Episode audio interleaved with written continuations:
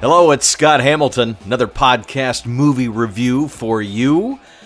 I saw Doctor Sleep last night.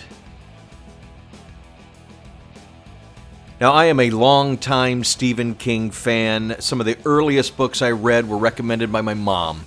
Uh, she was in uh, a book club back in the 70s, uh, and the first book she handed down to me, one of the very first ones, was The Shining and a, a, lot of the early Stephen King. Matter of fact, I followed Stephen King all the way up to Under the Dome, which, where I, I kind of stopped for a little bit. But anyway, um, so I am very well steeped in Stephen King books, all the adaptations of movies and TV shows we've had since. And I have to call Doctor Sleep one of the best adaptations of a King work. Now, I haven't read the book Doctor Sleep, and now I really want to. But I am a huge fan of The Shining book and Stanley Kubrick's movie, which Stephen King has never been a fan of. Stanley Kubrick took a lot of creative license with the property, changed a lot of things, downplayed some of the supernatural elements, played up some of the uh, dad going crazy elements. Uh, didn't tie things together totally into the Stephen King world, changed the ending. Lots of things about Stanley Kubrick's Shining are different than the book. Now, Mike Flanagan, who has directed movies like Oculus and Gerald's Game, and also uh, the Netflix series The Haunting of Hill House, uh, knows his way around horror, knows how to make quality horror films and shows. I think the guy is fabulous. And now he's probably my favorite Stephen King adaptor. um, he had an unenviable task of, and he talked to Stephen King about this not only making an adaptation of Doctor Sleep, which the novel is the sequel to the Shining book. Stephen King makes this very clear in the beginning of the book. Um, but he also acknowledges that we've had 40 years of Stanley Kubrick's version of The Shining in pop culture, that millions of people have seen it, and you can't really ignore it.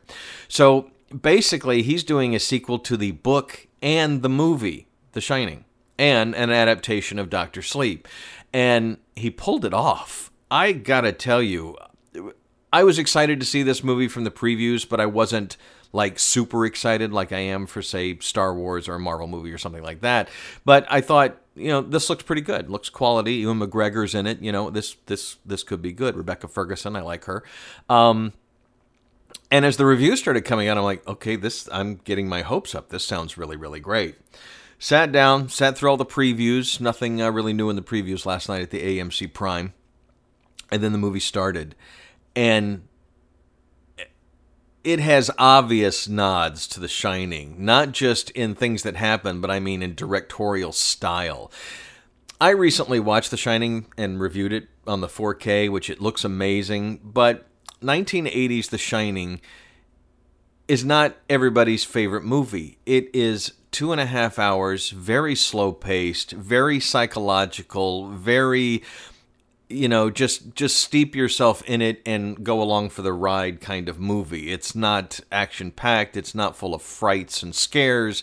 It's just creepy and incredibly well it's very stanley kubrick. And you either like stanley kubrick or you don't. Like i'm a big fan of 2001 I'm a big fan of The Shining, but The Shining doesn't go down in, in my list of great horror movies all the time of all time because it to me it's not very horror-ish. Uh, like I said, it's not real scary. It's creepy and it's strange, but it you know it doesn't. So Mike Flanagan's Doctor Sleep really opens I don't want to give any spoilers, but it, it nods and and throwbacks to The Shining, gets you caught up on the story and the universe, and then proceeds to show some things that happened in parallel during the original time, and and you really don't have to see The Shining to enjoy Doctor Sleep. You are filled in with enough of that background early in the movie that that you can go along with the story just fine. But if you have seen The Shining or read the book you are going to absolutely love the Easter eggs that are dropped, the the the signposts that pop up that say, "Oh wow, this does all connect," and it's all part of Stephen King's larger universe, and and definitely part of Stephen King's uh, total mythology. It wow. The performances in the movie are great. The directing is fantastic. Um, this movie is also two and a half hours, but flies by. It is, while he does take some nods from Stanley Kubrick. There's a couple tracking shots, like they do go to the Overlook Hotel. You've seen this in the previews. Uh, there's a couple shots that are directly out of Stanley Kubrick's work, but the movie couldn't be more different. It it, it gives you so much to chew on, so much. Uh, things you don't expect. Uh, there were a lot of things that they didn't put in the trailer, and I'm very thankful that I was surprised with avenues that the story went down that that again I haven't read Doctor Sleep, so I was completely unprepared for the mythology of the bad guys. Um, and how this relates back to the entity that possesses the hotel in the original Shining, the Overlook Hotel. Um, but what a great movie! I know there were people in the theater last night that may not be big Shining fans. Maybe they were a little young, and and they walked out just raving about it in the men's bathroom after all the guys were like, "Man, that was really great," and I was blown away by the movie. It this is going to be one of my favorite movies of the year. I'm definitely going to own this. Uh, I will watch it again. I'm ready to go see it again now. It really was that good. It it's not what you expect, especially if you've seen The Shining. And like I said, I watched it recently. I'm, I'm I was very well up to speed on on uh, what I thought this was going to be, and it's so much more. It it moves quickly. It gives you a lot of information, but it also backs it up with some really creepy, some really frightening things. Uh, there's one pretty hard to scene take that I am glad that they had the balls to put in in a mainstream Warner Brothers Hollywood film. Um, and overall, I don't see anybody who's a fan of Stephen King or The Shining being unhappy with this film. It, it is really great. Mike Flanagan, direct all the Stephen King films you want. I even like this better than It Chapter 2, which I thought was really good. I thought both It movies were really well done. But this was such a surprise, such a pleasant surprise, that I just absolutely love Dr. Sleep.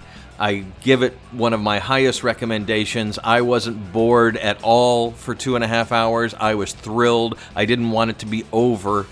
I like the way it ended. I, I really have z- almost zero complaints about the movie. I'm trying to think of a complaint about the movie, and I really don't have any. I thought it was a wonderful experience. Go to the movies and see it. Uh, I saw it in a prime, so you had the big Dolby Atmos surround sound, you had the rumbling seats, the big screen. It was definitely a wonderful cinematic experience. Doctor Sleep, really, really enjoyed it. Mike Flanagan, keep directing these movies. Ewan McGregor, great job. Rebecca Ferguson, recasting a lot of the cast from the original was a great idea. Um, I, again, no spoilers, but there's some appearances of some characters you're familiar with.